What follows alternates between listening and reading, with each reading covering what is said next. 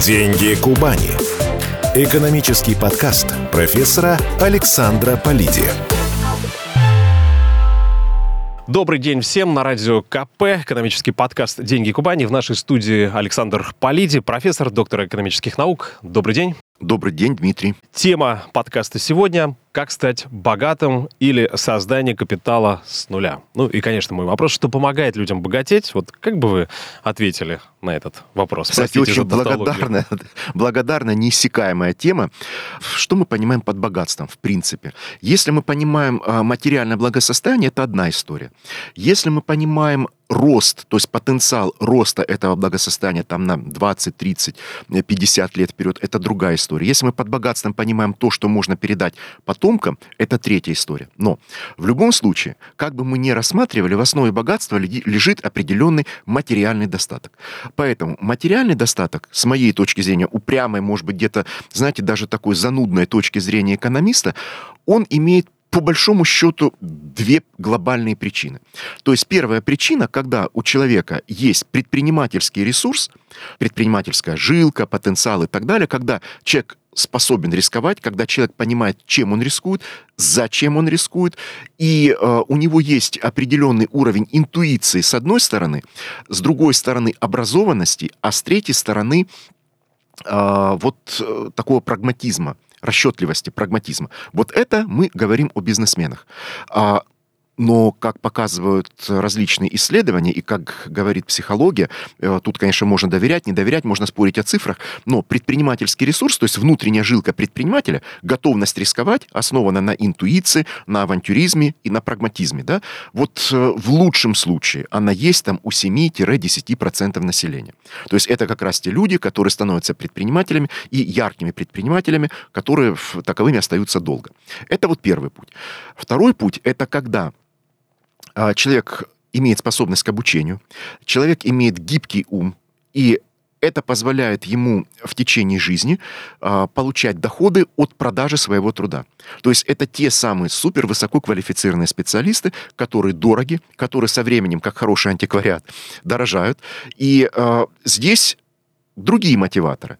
То есть это то, когда, безусловно, человек правильно выбрал свою стезю, то есть он занимается любимым делом. А, это дело не рутинная для него работа, а это процесс созидательный. Это процесс, я бы даже не называл это работой, а называл бы это каким-то ну, таким, знаете, э, действием в кайф, что называется.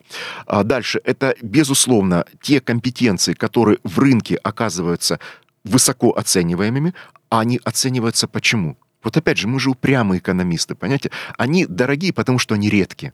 Вот если мы даже сейчас посмотрим, ну, ладно, э, бизнесмены, там, высококвалифицированные специалисты, это одна история. Ну, возьмем, например, э, футболистов экстра-класса. Почему они дороги? Или, или журналистов, экстра, например, одного из журналистов, который зарубежного, да, который у нас вот прогремел буквально в последнее время, да, его годовой доход составлял там 45 миллионов долларов, причем на государственной телерадиокомпании. Почему? Потому что это редкость, это штучный товар, эти компетенции настолько редки, что за них готовы платить ну, фактически неограниченные деньги. Поэтому пути два – это или предпринимательство, или собственные компетенции, редкие компетенции, нужные рынкам, рынку, и готовность э, эти компетенции, готовность к обучению среди, э, вернее, в течение всей жизни. Как известные предприниматели Кубани зарабатывали состояние с нуля? Вот давайте поговорим об известных бизнесменах. Кто там сразу на ум приходит? Галицкий, конечно, Дерипаска. У каждого свой путь, своя история. Вот если рассмотреть э, все-таки их истории. А, я бы сказал так. Вот для меня есть, опять же, два пути того, как крупнейшие бизнесмены заработали капитала. И это для меня, как экономиста, это абсолютно правильные пути. Вот, знаете, я сразу хочу подчеркнуть, что мы не обсуждаем какую-то э, сторону морально-этическую и так далее. Да? Это не дело экономики. То есть я понимаю сейчас, как экономист, что оба пути правильные. Первый путь – это то, когда в начале 90-х в связи с приватизацией, в связи с переходом от советской, э, потерпевшей фиаско, объективно потерпевшей фиаско экономики, другого и быть не могло, э, экономики мы переходим, переходили к рыночной экономике, к экономике, базирующейся на частной собственности, и путь, по которому был этот э, переход осуществлен, опять же, не обсуждаем правильно-неправильно, это приватизация. То есть, когда государственная собственность, что такое государственная собственность в то время? Это все. То есть все компании, все бизнесы, э, все абсолютно было в государственной собственности. И вот тогда э, по приватизационным схемам э, эта собственность переходила к тем, кто мог ею управлять. А управлять ей могли кто? Вот те самые бизнесмены, о которых я сказал, у которых есть во-первых, ресурс, во-вторых, есть компетенции, есть э, определенная склонность к риску, э, в хорошем смысле к авантюризму, и, тем не менее, прагматичный расчет. Конечно, это штучная история. Конечно, это история, которая были, знаете, такими историями взлета, а, когда, ну, мы-то все понимаем, да, вот что э, в начале 90-х, в конце 80-х, начале 90-х а, уровень дифференциации населения по богатству, по благосостоянию, он практически отсутствовал. Да, были какие-то э, истории цеховиков, э, кооператоров и так далее, но это, знаете, это был э, уровень такой статистической погрешности. И, кстати говоря, очень немногие из этих людей, которые работали в теневом секторе экономики, стали крупными бизнесменами. Очень немногие. Ну, хотя бы даже по причине возраста. А вот крупные бизнесмены, которые сегодня вот звучат и пришли из приватизации. Это на тот момент очень молодые люди. Это люди там, в районе 30 лет ну, может быть, там 30-35, я бы сказал, даже 25-35, вот в этом диапазоне, э, которые смогли управлять этой махиной, этой собственностью, которые смогли э, оттянуть различными механизмами э, собственность на себя, э, где-то купить, где-то приобрести, где-то там эта собственность была им передана или придана, скажем так, да, сейчас не об этом речь. Но с этой махиной, с этими заводами советскими, предприятиями нужно было что-то делать. И вот эта история успеха первого пути, то есть приватизационного, скажем, пути, это история того, что эти бизнесмены знали и смогли что-то сделать с этой махиной. Да, конечно, я не знаю, там, наверное, три четверти тех предприятий, которые были приватизированы, они канули, в лету, по той простой причине, что ими не знали, как управлять, а, и в рынок это вещь упрямая, да, а, их продукция не нужна была никому, и никто не знал, что с ними делать. Ну, достаточно посмотреть на наш город и увидеть десятки таких предприятий, которых нет сегодня на ландшафте, и я даже не берусь говорить о том, что это какое-то зло в большинстве случаев это благо. По той простой причине, что предприятия, которые с десятилетними историями, а то и столетними историями, они просто не могли выживать в той конкурентной среде, которая открылась и которая стала гораздо более упрямой. А вот второй путь – это как раз те бизнесмены, которые возникли с нуля. Это гораздо более длинный путь, и э, вот э, бизнесмен, который, ну, наверное, самое яркое явление, э, не то что, наверное, это наверняка самое яркое явление на бизнес-карте нашего города и страны, и не только страны, но и мира, конечно, Сергей Николаевич Галицкий, э, то есть человек, который не из приватизации, человек не из э, истеблишмента, это человек, который э, создал этот бизнес, эту махину с нуля. Вот в буквальном смысле с нуля. Благодаря хорошей авантюристской жилке, предпринимательскому ресурсу, склонности к риску, но самое главное, образованности и правильности мозга, сказал бы так. Ну вот, кстати, цитата Галицкого «Предприниматель – это человек, проживающий свою собственную жизнь, а не жизнь под копирку». Многие читают историю успеха и пробуют чему-то соответствовать, но копия всегда будет хуже оригинала. Только через свое осознание мира ты можешь, может, к чему-нибудь и придешь. Абсолютно согласен, абсолютно согласен. И знаете, э, я в свое время учился в школе бизнеса. Э, это было, правда, давно, это было еще в 90-х. Э, это была американская школа бизнеса. И знаете, вот, Дмитрий, у меня было такое стойкое впечатление, да, что есть история успеха, которую ты можешь просто превратить в алгоритм и воплотить их в жизнь. И ты будешь таким же, как вот ну, кто-то, а, автор некий этих... шаблон, да? Да, некий шаблон. Uh-huh. Конечно, ничего подобного. Ничего подобного быть не может, потому что а, предпринимательский ресурс и предпринимательство вообще, это у них, вот знаете, не может быть двух Монлис картин. Не может быть двух Рафаэля, не может быть э, двух Микеланджело. Это талант?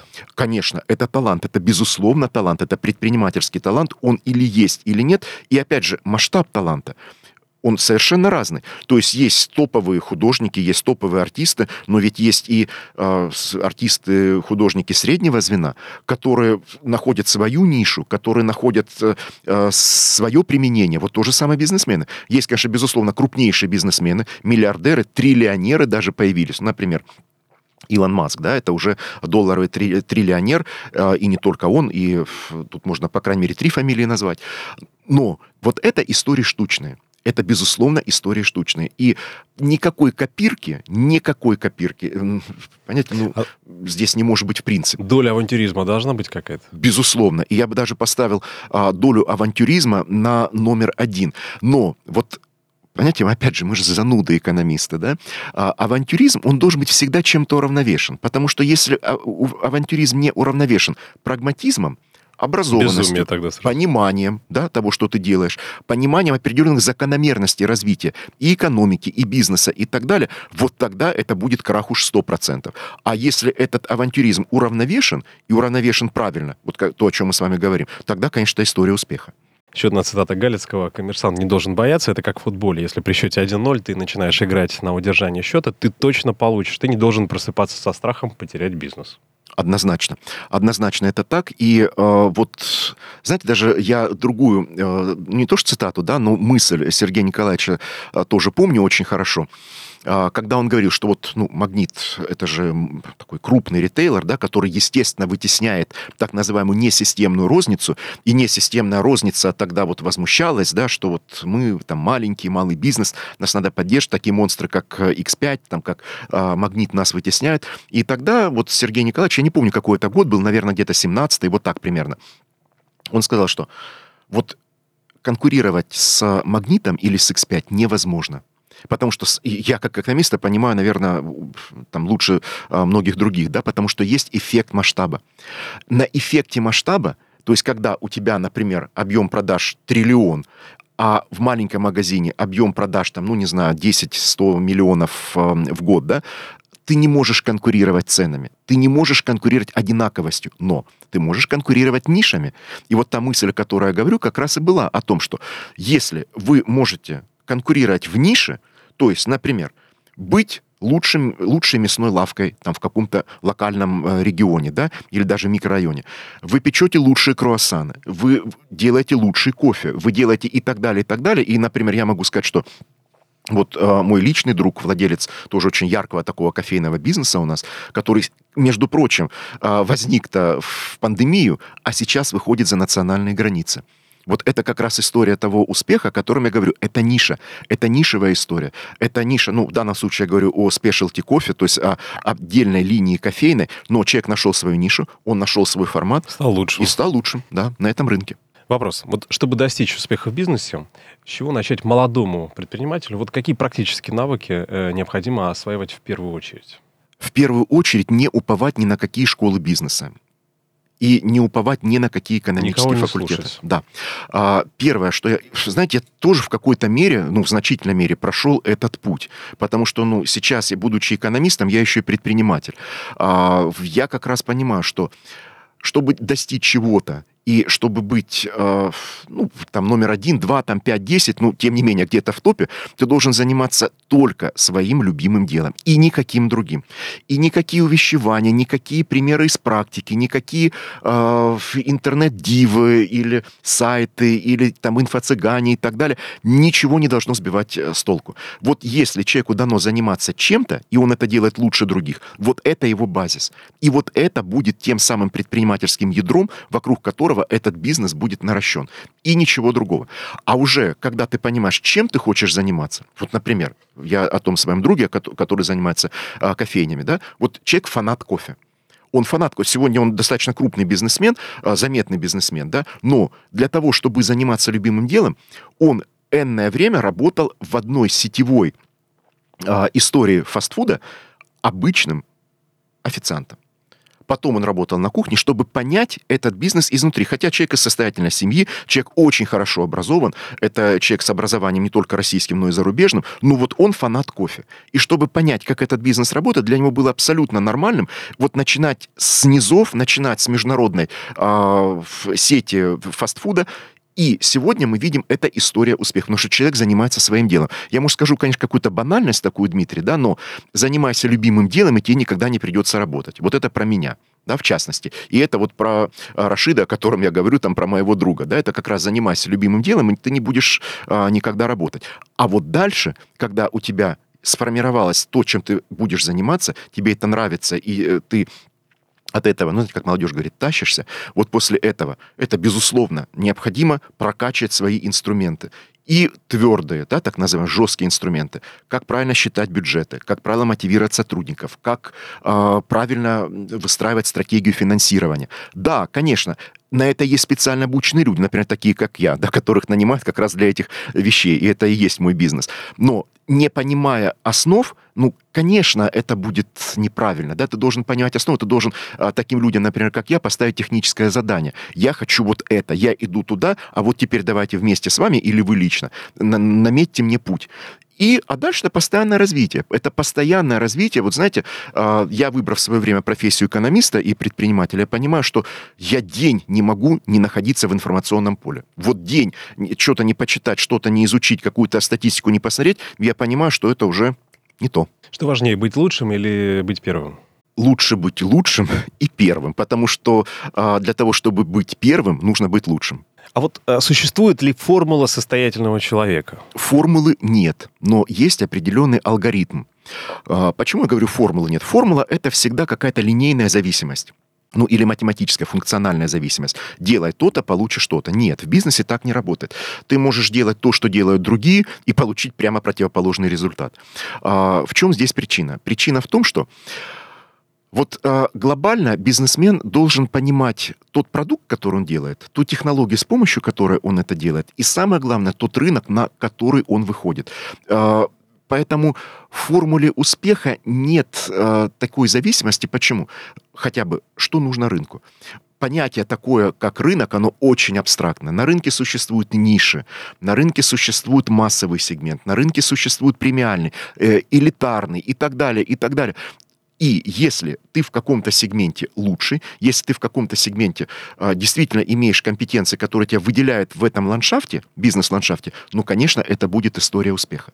Но если это что-то невнятное, чем вы занимаетесь? Да, я занимаюсь там производством сельхозпродукции. Ну и что? Сельхозпродукцией занимаются еще многие. Если ты это делаешь или более технологично, соответственно, более дешево, и у тебя есть, э, соответственно, рынок, который есть, хочет покупать по более низкой цене для того, чтобы продать по более высокой цене. Или это ты делаешь так, что удовлетворяешь ценностные представления, очень, может быть, какие-то узкие, возьмем экопродукцию какую-нибудь, биопродукцию и так далее. Вот это совсем другая история. Знаете, даже здесь, Дмитрий, может быть, приведу такой а, пример а, винодельни. Вот э, я ценитель, но, скажем так, не эксперт в области вина, но тем не менее для меня очень интересен этот рынок. Вот на этом рынке то, что мы видим сейчас, да, это происходят просто тектонические изменения. И если раньше, например, кубанские вина как таковы, ну, это, я даже про себя скажу, там 10 лет назад, 15 лет назад, это было что-то невнятное, э, не очень вкусное, да, в большинстве случаев, но дешевое как правило. И естественно, что конкуренция ценой приводила к тому, что куда делись те самые холдинги, ну, большинство тех холдингов, да, или крупных компаний, которые определяли вот тот ландшафт э, рынка вина 10-15 э, лет назад. Э, они те, кто мудрые и умные, которые получили нормальный менеджмент, или превратились в лидеров, не то что удвоили, а упетерили объемы. Я, понятно, из-за рекламных ограничений не могу называть, но это вот компания, которую знают все. А, компания, которая упетерила за 10 лет объем производства с ростом качества, с ростом продуктовой линейки, с ростом узнаваемости и так далее.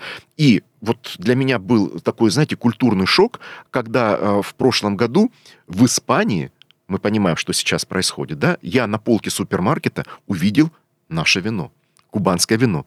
Я, честно говоря, сначала даже Признание. не, да, не поверил, потому что, ну уж, а, кто более признанные виноделы, как испанцы, французы, итальянцы угу. и так далее, да? Ценник сильно отличался от нашего, да? В разы.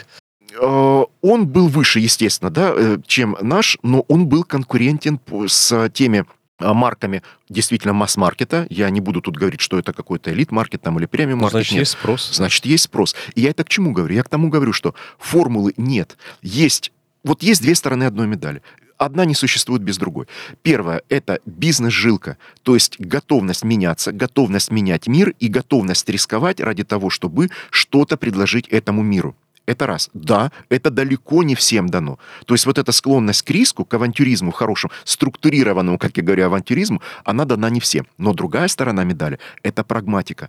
Это готовность развиваться, это готовность покупать экспертизу, это готовность к тому, что ты будешь э, заниматься 24 на 7 этим делом, но для того, чтобы не заниматься 24 на 7, это должно быть дело любимое. То есть бизнесменами не рождаются, фактор. а становятся. Конечно. Да? А как к неудачам э, стоит относиться вот, э, к набиванию шишек?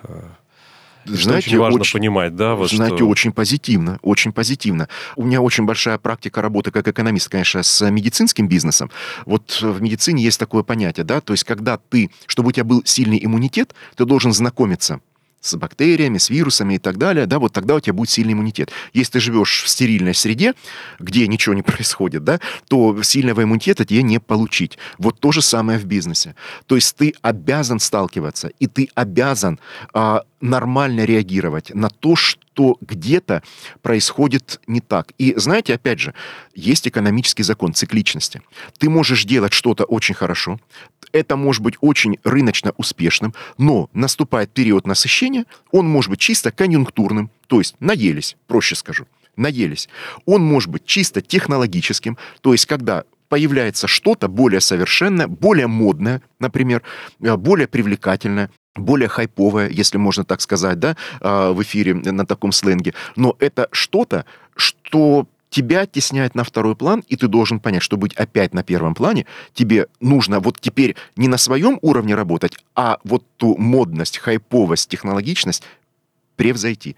И вот это нормальный путь развития любого бизнеса. Спасибо огромное. Это был экономический подкаст Александра Полиди, авторский взгляд. Мы рассуждали о том, как стать богатым, вспоминали богатых людей Кубани, говорили о том, существует ли формула состоятельного человека. Спасибо вам. До встречи. Деньги Кубани с Александром Полиди.